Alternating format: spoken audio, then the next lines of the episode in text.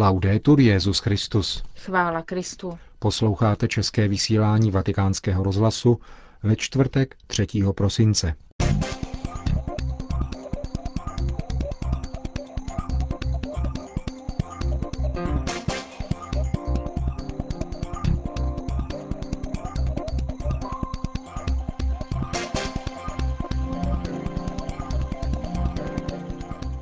Zkušenost nemoci a utrpení se může stát školou naděje, píše Benedikt šestnáctý v poselství ke Světovému dni nemocných, které bylo dnes zveřejněno.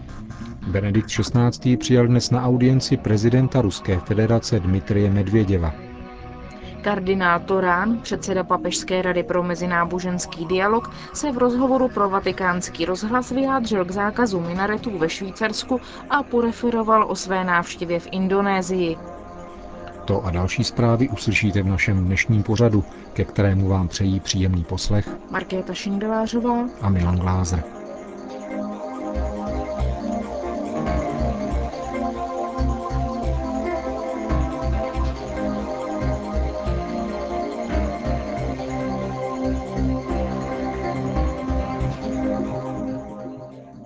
Zprávy Vatikánského rozhlasu.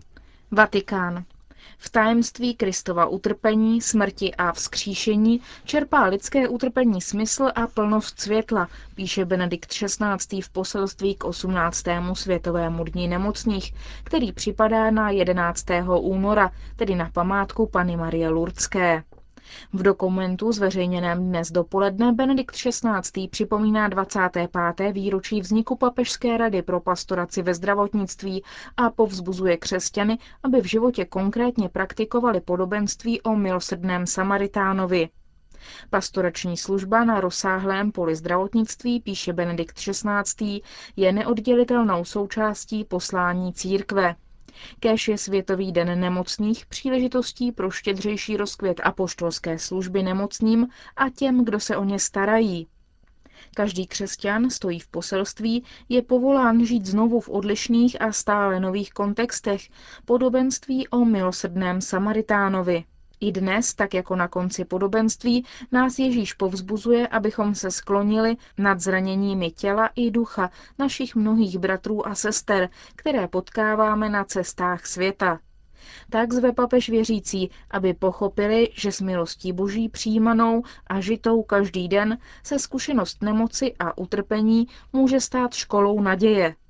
Poselství opakuje slova encykliky Spe Salvi, když připomíná, že to není vyhýbání se utrpení, útěk před bolestí, co uzdraví člověka, ale schopnost přijmout soužení a v něm dospět, najít smysl přímého sjednocení s Kristem. Humanitární a duchovní činnost církve vzhledem k nemocným a trpícím, připomíná ještě jednou papež, se projevuje mnoha způsoby a mnoha zdravotnickými strukturami a zařízeními. Vytvoření Papežské rady pro pastoraci ve zdravotnictví před dvaceti pěti lety je v souladu s touto péčí církve o oblast zdravotnictví. V současné historicko-kulturní situaci se také více upozorňuje na nutnost pozorné přítomnosti církve po boku nemocných, stejně jako přítomnosti ve společnosti, která bude účinným způsobem schopná předávat evangelní hodnoty, jako je obrana lidského života ve všech jeho fázích od početí do přirozené smrti. V letošním kněžském roce připomíná v poselství k nemocným Benedikt šestnáctý také kněze, služebníky nemocných, kteří jsou znamením a nástrojem Kristova soucitu, který musí dosáhnout ke všem lidem, kteří jsou poznamenáni utrpením. Svatý otec připomíná, že čas strávený po boku toho, kdo prochází zkouškami, se ukáže jako plodný milostí pro všechny ostatní rozměry pastorace.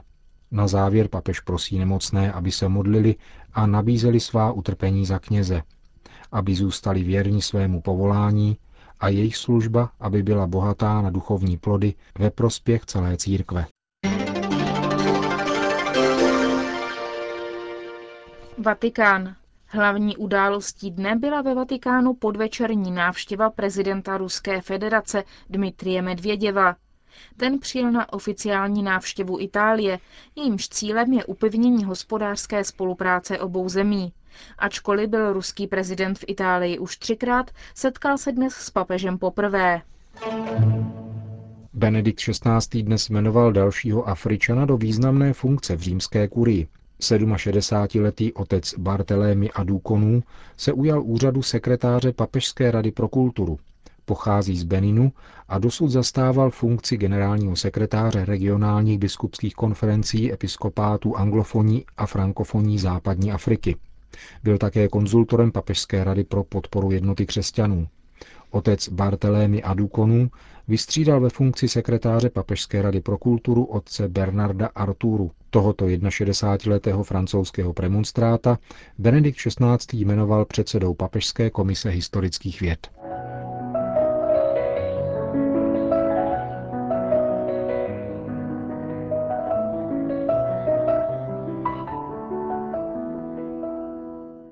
Kardinál Tauran se včera vrátil z oficiální návštěvy v Indonésii, nejlidnatější země muslimského vyznání, kam přijel na pozvání tamnějších biskupů.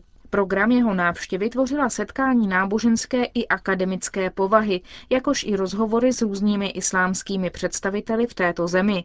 Svou návštěvu v rozhovoru pro Vatikánský rozhlas kardinál Tauran bilancoval. Mohu říci, že to byla návštěva velice pozitivní, poněvadž jsem mohl v první řadě povzbudit biskupy a kněze, aby pokračovali ve svém úsilí o mezináboženský dialog. To bylo zajisté usnadněno tím, že politická filozofie, lze-li to tak říci, kterou zastávají tamnější společnost a indonéští představitelé, se zakládá na principu harmonizace různosti v jednotě, protože Indonésie je zemí, kterou charakterizuje různost nejenom zeměpisná, ale také etnická a náboženská. Během své návštěvy jsem měl možnost zaznamenat velkou touhu, zejména mezi studenty, činit pokroky v dialogu. Předevčírem jsem byl na pracovní snídani s ministrem zahraničí a několika dalšími diplomaty a probírali jsme téma mezináboženského dialogu. A také při této příležitosti jsem mohl vnímat velký zájem na tom, aby tento dialog nebyl jenom teoretický, ale především konkrétní. Tady existuje reálná harmonie a všichni zhodně tvrdí, že prioritou je výchova. To znamená vidět, co máme společné a jak můžeme k dobru celé společnosti spolupracovat. Nabídnul jsem biskupům velmi konkrétní iniciativu, aby během liturgického roku věnovali jednu neděli mezináboženskému dialogu a aby tak pěstovali vnímavost věřících k nezbytnosti vést dialog s jinak věřícími. Také během svých kontaktů s osobnostmi akademického a politického života jsem kladl důraz na možná jakousi potřebu přehlédnout také naše školní a univerzitní učebnice historie a trochu tak pozměnit běh věcí. Návštěva v Indonésii tedy splnila svůj účel?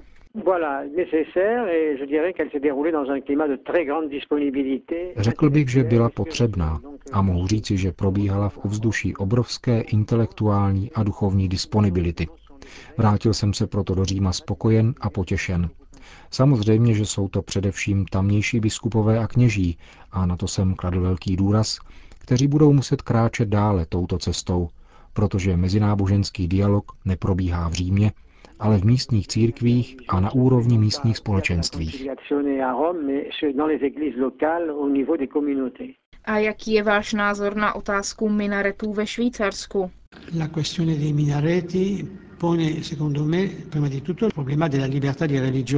Otázka minaretů nastoluje podle mého názoru především problém svobody náboženství.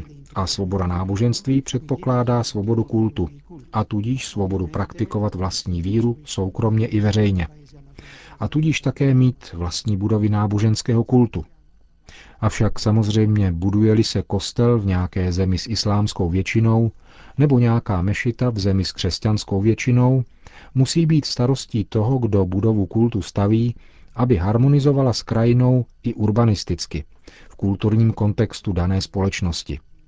Kromě těchto aspektů však zmíněný problém ve skutečnosti vznáší jinou otázku, která se týká právního statutu islámu v dnešní Evropě a sahá tedy mnohem dále než fakta, o kterých mluvíme.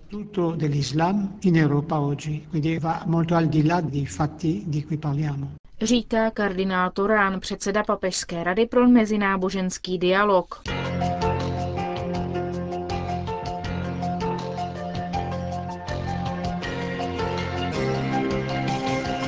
Německo. Ústavní soud Spolkové republiky rozhodl, že nedělní prodej v obchodech odporuje německé ústavě.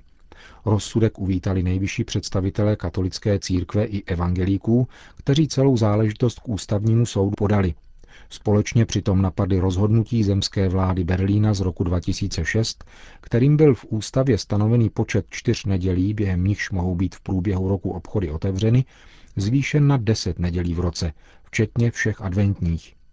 Uspokojení nad rozsudkem ústavního soudu nepodporovat rozšiřování nedělního prodeje vyjádřili předseda německého episkopátu arcibiskup Robert Zollitsch a nová představitelka Rady evangelické církve Margot Käßmann. Polsko. V Polsku zase ústavní soud rozhodoval o otázce týkající se školství. Jeho výrok stanovil, že započítávání známky z náboženství nebo etiky do celkového prospěchového průměru neodporuje polské ústavě. Podle mínění arcibiskupa Niče, předsedy komise pro výchovu při Polské biskupské konferenci, je výrok soudu důležitý pro postavení předmětu náboženství ve školách. To, že ústavní soud dal za pravdu ministerstvu školství a ponechal známku z náboženství jako součást celkového prospěchového průměru, je velmi radostná zpráva. Je důležitá pro přítomnost náboženství ve školách a myslím, že je důležitá i proto, že náboženství bude nadále plnoprávným a plnohodnotným předmětem, řekl arcibiskup Nič. Podle mínění varšavského metropolity je započítávání známky z náboženství do průměru také výrazem docenění úsilí žáků a studentů, kteří se na tento předmět připravují.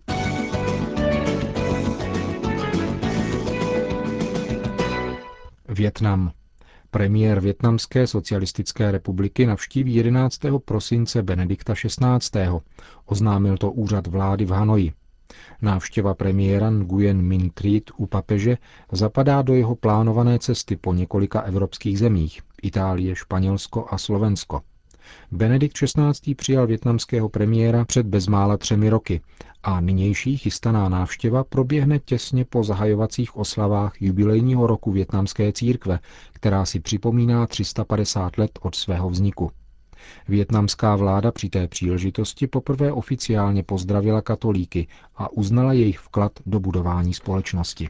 Řím.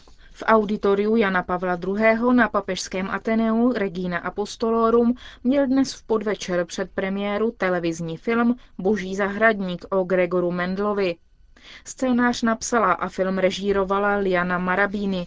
Do hlavní role brněnského augustiniánského opata, zakladatele genetiky, který žil v devatenáctém století, obsadila Christofera Lamberta. Spolu s ním se na obrazovce objeví Maria Pia Ruspoli a Anja Kruse. sto deset minut trvající film se točil v Piemonte a v rakouském Salzburku.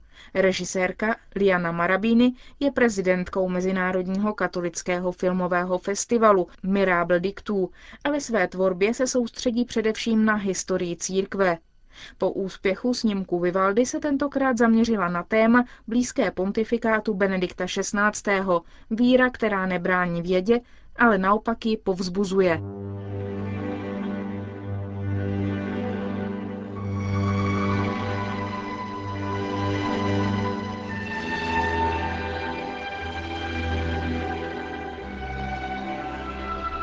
Končíme české vysílání Vatikánského rozhlasu. Chvála Kristu. Laudetur Jesus Christus.